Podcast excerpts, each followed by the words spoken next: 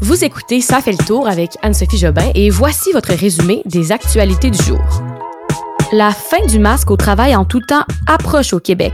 Poutine riposte et menace les États-Unis et beaucoup d'argent dépensé lors des manifestations à Ottawa. Bon mercredi tout le monde, c'est Anso au micro encore une fois aujourd'hui avec des nouvelles beaucoup sur l'Ukraine, la COVID parce que bon, c'est l'actualité, mais on va essayer de faire des petites nouvelles plus fun pour vous changer les idées. Alors on y va sans plus tarder avec les actualités du mercredi 23 février. On commence avec deux points de presse qui ont lieu aujourd'hui au Québec au sujet de la COVID-19. Le premier, c'était avec le docteur Luc Boileau, le directeur de la santé publique par intérim, qui a confirmé là, que le masque allait être retiré lentement mais sûrement au Québec. Premier allègement qu'on nous a appris, c'est que dès le 28 février, donc lundi qui s'en vient, on n'aura plus besoin de porter le masque au travail en tout temps. Parce qu'en ce moment, c'était ça. Hein? Tu vas au travail, tu dois mettre ton masque tout le temps, sauf quand tu manges. Mais là, on a appris que euh, il ne sera plus obligatoire si la distance de 2 mètres est respectée, maintenue, ou s'il y a une barrière physique entre les deux personnes, comme un plexiglas, disons. Il y a plusieurs autres détails sur cette mesure, mais résumé, là, ça ressemble à ça. Luc Boileau a aussi dit que près de 3 millions de Québécois ont eu la COVID-19 depuis le début de la pandémie. Et on avait dit la semaine passée qu'on était environ là à 2 millions. Mais là, c'est 3 millions et ça, ça fait environ le tiers des Québécois, ce qui est énorme. Et aussi de 35 à 40% des enfants ont été en contact avec la COVID-19 ces dernières semaines. Ça, ça explique pourquoi on est allé de l'avant avec la mesure où on retire le masque dans les écoles. Et le docteur Luc Boileau a aussi dit qu'il n'anticipait pas de nouvelles vagues de COVID-19 à court terme. Deuxième point de presse était avec Mylène Drouin, cette fois-ci la directrice de la santé publique pour Montréal. Et elle a confirmé que c'était un million de Montréalais qui auraient contracté le variant Omicron au cours des dernières semaines. Et elle a aussi dit qu'on était bel et bien à la fin de la cinquième vague à Montréal. Maintenant que l'ordre est rétabli à Ottawa, vous savez, les manifestants ont quitté le centre-ville dimanche pour la plupart. Justin Trudeau confirme qu'il révoque la loi sur les mesures d'urgence, donc il retire cette loi qui avait été mise en place pour entre autres, libérer le centre-ville d'Ottawa. Et il dit que même si l'urgence est terminée, la menace des manifestations de barricades et d'occupation demeure illégale, mais qu'en ce moment, là, nous ne sommes plus en situation d'urgence. C'est pourquoi on retire cette loi. Et aussi sur Ottawa, un petit mot sur un conseil municipal qui a eu lieu aujourd'hui là-bas. C'est le directeur municipal de la ville d'Ottawa qui a annoncé que la manifestation des camionneurs et le blocage du centre-ville d'Ottawa avait euh, engendré des frais de 30 millions de dollars. C'est environ à 800 000 dollars par jour et ça continue de s'accumuler parce que il y a encore des points de contrôle des policiers qui sont toujours en place autour de la zone sécurisée au cas où là, que, que les manifestants reviendraient et ça, ça, ça engendre encore des coûts là, pour euh, le centre-ville d'Ottawa. On poursuit avec la citation du jour, la citation de papa. Je répète, c'est quoi ce segment-là là, pour ceux qui arrivent aujourd'hui, cette semaine? C'est un nouveau segment que je mets dans l'émission où à chaque jour, je prends une citation que mon père m'envoie le matin. Donc lui, il fouille là, sur Internet pour trouver une citation qui fit bien avec l'actualité. Moi, je la reprends. Après ça, on bondit sur une nouvelle avec ça. Alors ce matin, c'était une citation ukrainienne. Je vous la lis. Il n'y a rien de plus terrible qu'un pouvoir illimité dans les mains d'un être borné.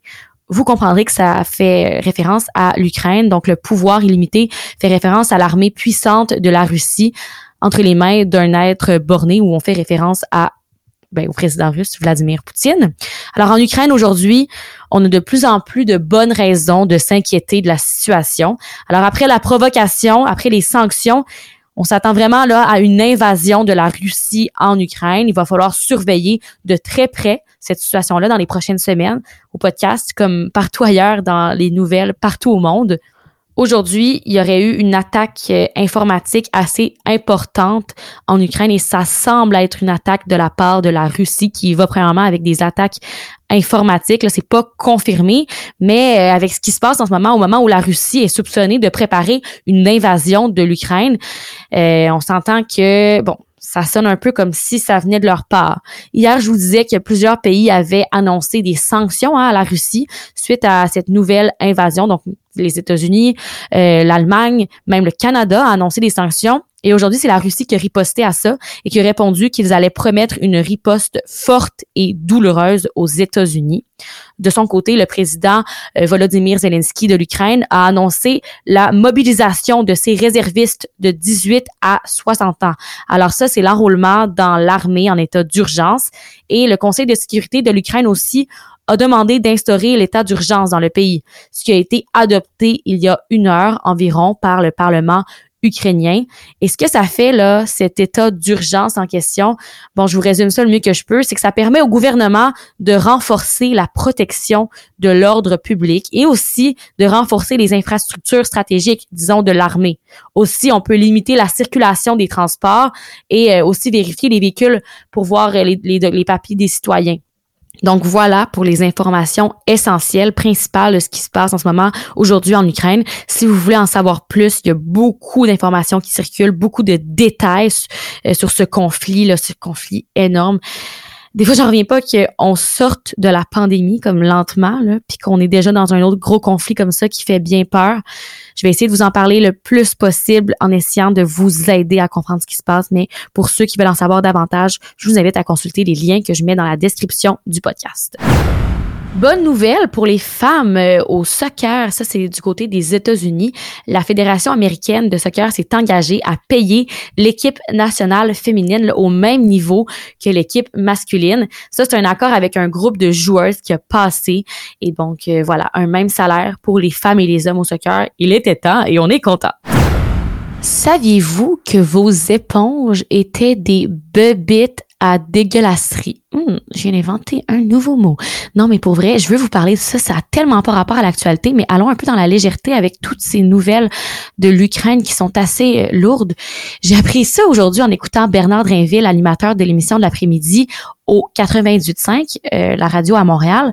Les éponges de cuisine, là, quand il y a des petites euh, cavités, tu sais, sur les éponges, il y a le côté vert, il y a le côté jaune. Et le côté jaune a des petites cavités, des petites cavernes et chaque petite caverne aurait environ 50 milliards de bactéries. Donc, c'est vraiment dégoûtant. Puis je vous en parlais parce que bon, ça me tentait de jaser ça. J'aime bien, moi, j'aime bien ça, les affaires de ménage. Et euh, les bactéries se nourrissent tellement et se multiplient parce qu'on prend notre éponge, on nettoie une plaque où il y a eu, disons, du poulet cru.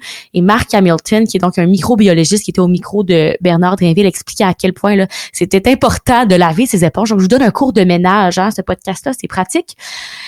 on peut désinfecter nos éponges et les garder très longtemps. Premièrement, des trucs. Bouillir les éponges, c'est un excellent truc. Vous prenez un verre, vous mettez de l'eau bouillante et de l'eau de javel et voilà, le tour est joué. Votre éponge est comme neuve. Vous pouvez aussi mettre votre éponge dans la vaisselle toute une nuit et le lendemain, elle sera toute belle. Donc, les éponges se réutilisent beaucoup. C'est bon aussi pour l'environnement parce qu'on s'entend que la plupart de ces éponges-là ne sont pas biodégradables. Voilà pour le cours de ménage du jour. Ça sera peut-être la dernière fois que vous allez avoir un cours de ménage, alors profitez-en. Bon, assez rigolé. Faisons le tour dans le passé. Aujourd'hui, on retourne au 23 février 1455. Il y a donc 567 ans. C'était la première fois qu'un livre était imprimé. C'était grâce donc à une nouvelle technique d'imprimerie qui avait été élaborée là, à ce moment-là. Et ce livre-là, eh bien, c'était la Bible. Alors voilà, c'était votre tour dans le passé. C'était aussi l'épisode d'aujourd'hui. Ça fait le tour des nouvelles. On se retrouve demain, jeudi, pour un prochain résumé des nouvelles du jour. Bonne soirée tout le monde.